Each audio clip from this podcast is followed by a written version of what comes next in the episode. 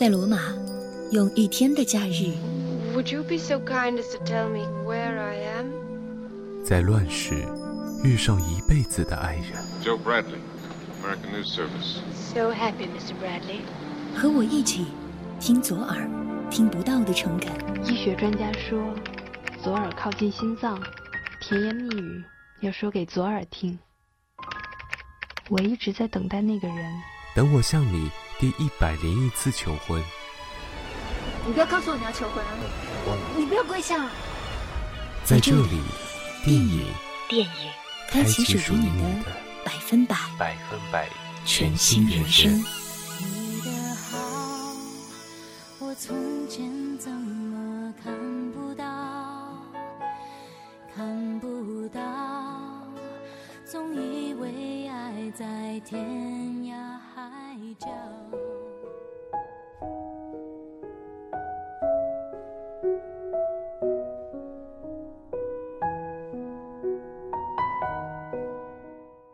昨天熬夜看完了《七月与安生》，哭湿了枕巾，也哭花了脸。如果人生是一场流浪，是不是连疲倦也让人觉得缠绵悠长？电影的宣传海报上写着 “soul mate”，果然只有在看完电影之后，才能懂其中的深意。其实七月和安生就是同一个人，他们是能够踩住彼此影子的人。二十七岁之前。安生流浪，七月停留。二十七岁之后，他们互换人生，安生停留，七月开始流浪。从十三岁到十八岁，七月和安生之间算不清楚，因为搞不明白到底是谁吃了包子馅，又是谁拿石头砸了精灵。从十八岁到二十七岁，他们之间开始算得很清楚。是谁带着佳明的玉佩？是谁付了五星级的酒店钱？又是谁被佳明真切喜欢着？他们都心知肚明。从二十七岁之后，他们之间又算不清楚了。他们互换人生，恍如隔世，竟也搞不清楚到底是谁替谁抚养女儿。七月和安生有我们的影子，所以在听到“我恨过你”。但我也只有你的时候，会泣不成声。我们和当时的那个人相互影响，彼此都有了对方的影子，可惜却失去了联系。即使这感情本来就凉薄，那我也不后悔曾与你一起蹉跎过这大好时光。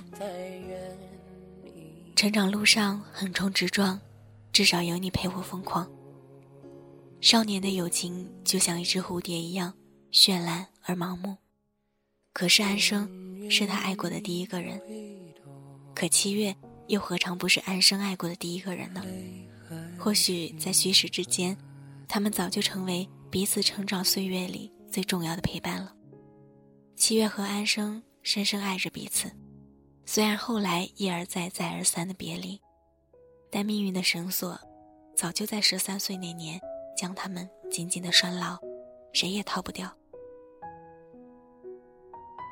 我读小学的时候有一个很好的朋友，纵使近二十年过去了，我还是能够脱口而出他的名字——王学静，一个很沉稳内敛的名字，正如他的人一样文静秀气。他有着大大的眼睛，笑起来的时候还有很好看的酒窝。他画画很厉害，最爱画的就是小兔子。跟他相处的三年里，他送了我很多只小兔子。每个兔子的神态和动作都不一样。我拿着他送我的画，总能笑得花枝乱颤。他虽然文静，但是是一个很有想法、敢于冒险的人。他带我做了很多我从前想做但不敢做的事。我们之间的感情虽然青涩，但总让人觉得纯粹妥帖。我以为我们的友情能一直延续到我们慢慢老去。可是从四年级开始，我就再也没有见过他，因为他转学了，不辞而别。我拉扯着老师的衣角问王学静去哪了，哭着问他为什么不来学校了。回到家的我整理好他送我的小兔子，我数了数，总共二十六只。翻看背面，竟然还有字，我却一直没有发现。他写着祝韩雅洁永远快乐。好朋友王薛敬颂。那天的我心里被重重掏走一大块，毕竟那时候的我对朋友的全部认知都来自于他。从那以后，我再也没有见过他，好像他突然就从这个世界上消失了。我羡慕七月和安生，虽然他们几经离别，但在每一个命运重要的关头，他们又无一例外地出现在彼此的岁月浪潮中。他们拥抱，他们哭泣，他们活成了对方的样子。他们在彼此的命运里，偶尔也会慌慌张张，却参与了对方最漫长的时光。七月仲夏的晚上，我们坐在一起，怀念白色浪漫冬季。想起海浪的冲击，一起走过雨季，微笑证明不哭泣。你说他们都变了，变得不再熟悉，纯真的心渐渐远去，只剩下我和你，弹着吉他唱夜光曲，是爱给了彼此勇气。喜欢你和你在一起，不忽略你的呼吸。年少的时候，七月和安生爱上了同一个人，一个有点懦弱自私的人。苏佳明在见到安生的第一眼就对他动心了，但他却依然没有拒绝来自七月的表白。后来，佳明和安生再次相遇，他发现他无法遏制对叛逆安生的激动。佳明在安生要转身的时候狠狠地拽住他，在他离开的时候。又送给他自己的玉佩，但其实安生也在心里悄悄地喜欢着佳明，所以他在七月五年的信件里，末尾都写有一句问候佳明。聪明的安生知道佳明对自己的感情，但他更明白佳明对于七月来说意味着什么，所以七月和安生有了第一次告别。安生和佳明之间的一切。早被七月看在眼里，但七月不敢说破。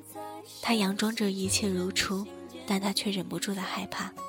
最后，七月没有留住佳明，就像当初没有留住安生一样。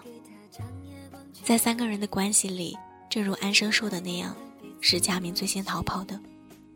倘若佳明能在两个姑娘之间做出选择，这个故事的结局，也许就不会这样悲壮苍凉了。看起来，佳明爱着七月，也爱着安生。他希望与美好温婉的七月共度余生，但也放不下活得畅快洒脱的安生。可是看完电影后，我们才发现，佳明其实更爱自己，而七月和安生才是结结实实的爱着彼此。我们不长的生命里，一定也遇到过这样一个人吧？倾其所有。却换不来他的一颗真心。年少时候偷偷塞过的纸条，悄悄表达过的真心，默默地跟在他身后护送他回家，还有夏天时候在冷饮店的偶遇，这些细致入微的小事情都能让我们雀跃，也能让我们不安。我们悄悄爱了一个曾经的人，却发现他谁都不爱，他只爱自己，所以他拖着你。直到将生命里所剩无几的温柔全部消耗殆尽，然后两手一摊，告诉你你现在什么都没有。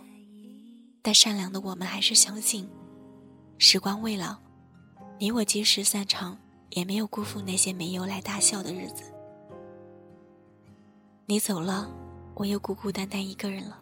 可是你别再回来，因为我可以做你的枕边人，但也可以做特立独行的自己。我们的身体里住着两个自己，温柔乖巧的自己和放荡不羁的自己，这两个都是你。二十七岁之前，安生流浪，七月停留；二十七岁之后，七月流浪，安生停留。二十七岁之前，安生叛逆，七月乖巧；二十七岁之后，七月叛逆，安生乖巧。二十七岁之前。安生只想活到二十七岁。二十七岁之后，七月只活到了二十七岁。他们的脚步一前一后，一快一慢，然后渐渐重叠。相互交叠的人生，像极了生命开的巨大玩笑。但也正因为这样，他们之间才爱恨难断，情深意长。大学的时候，朋友曾经问我：“你这么逗逼的人，到底是如何写出这么细腻的文字的？到底哪个才是真实的你？”这两个都是我。每个人的灵魂深处都有着胆怯与嚣张。从小到大，我就被贴着乖孩子和好学生的标签。我在适合的年纪做恰当的事。但却难以抵挡内心嚣张不羁的那一面。七月也是如此，他假装自己听话，假装自己很乖，但他却握住安生的手，砸坏了警铃。也是他告诉佳明，婚礼当天失踪。他的内心一直装着无处安放的灵魂，他看起来悄声无息，内心却波涛汹涌。真正的动人，应该是表面的风平浪静，但内心。却早已把生活过成了诗，不然在这个烂俗的世界里生存该有多无趣。安生写的小说里，故事的开头是这样写的：七月知道某一天他回头的时候，踩着自己影子的人是那个已经过上幸福生活的安生，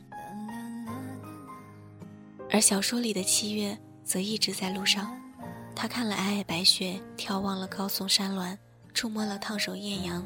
品尝了各国佳肴，他在步履不停的世界里活成了他最爱的样子。七月和安生都会奔向幸福的归途，正如我们一样。后来，阳光和风在空荡荡的屋檐里穿行，那一刻，生命变成美好漫长的相互追逐，和你我之间不舍昼夜的永不服输。我恨过你。但我那时只有你。本期节目的文案来自于韩雅洁。如果你想要获取本期节目的文案以及歌单，可以关注我们的微信公众号“半岛 FM”。我是漠河，我们下期节目不见不散。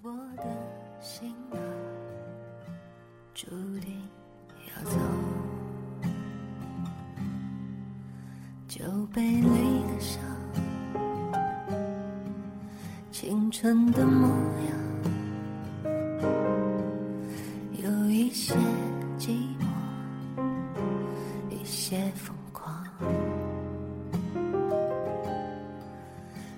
那些旧时光，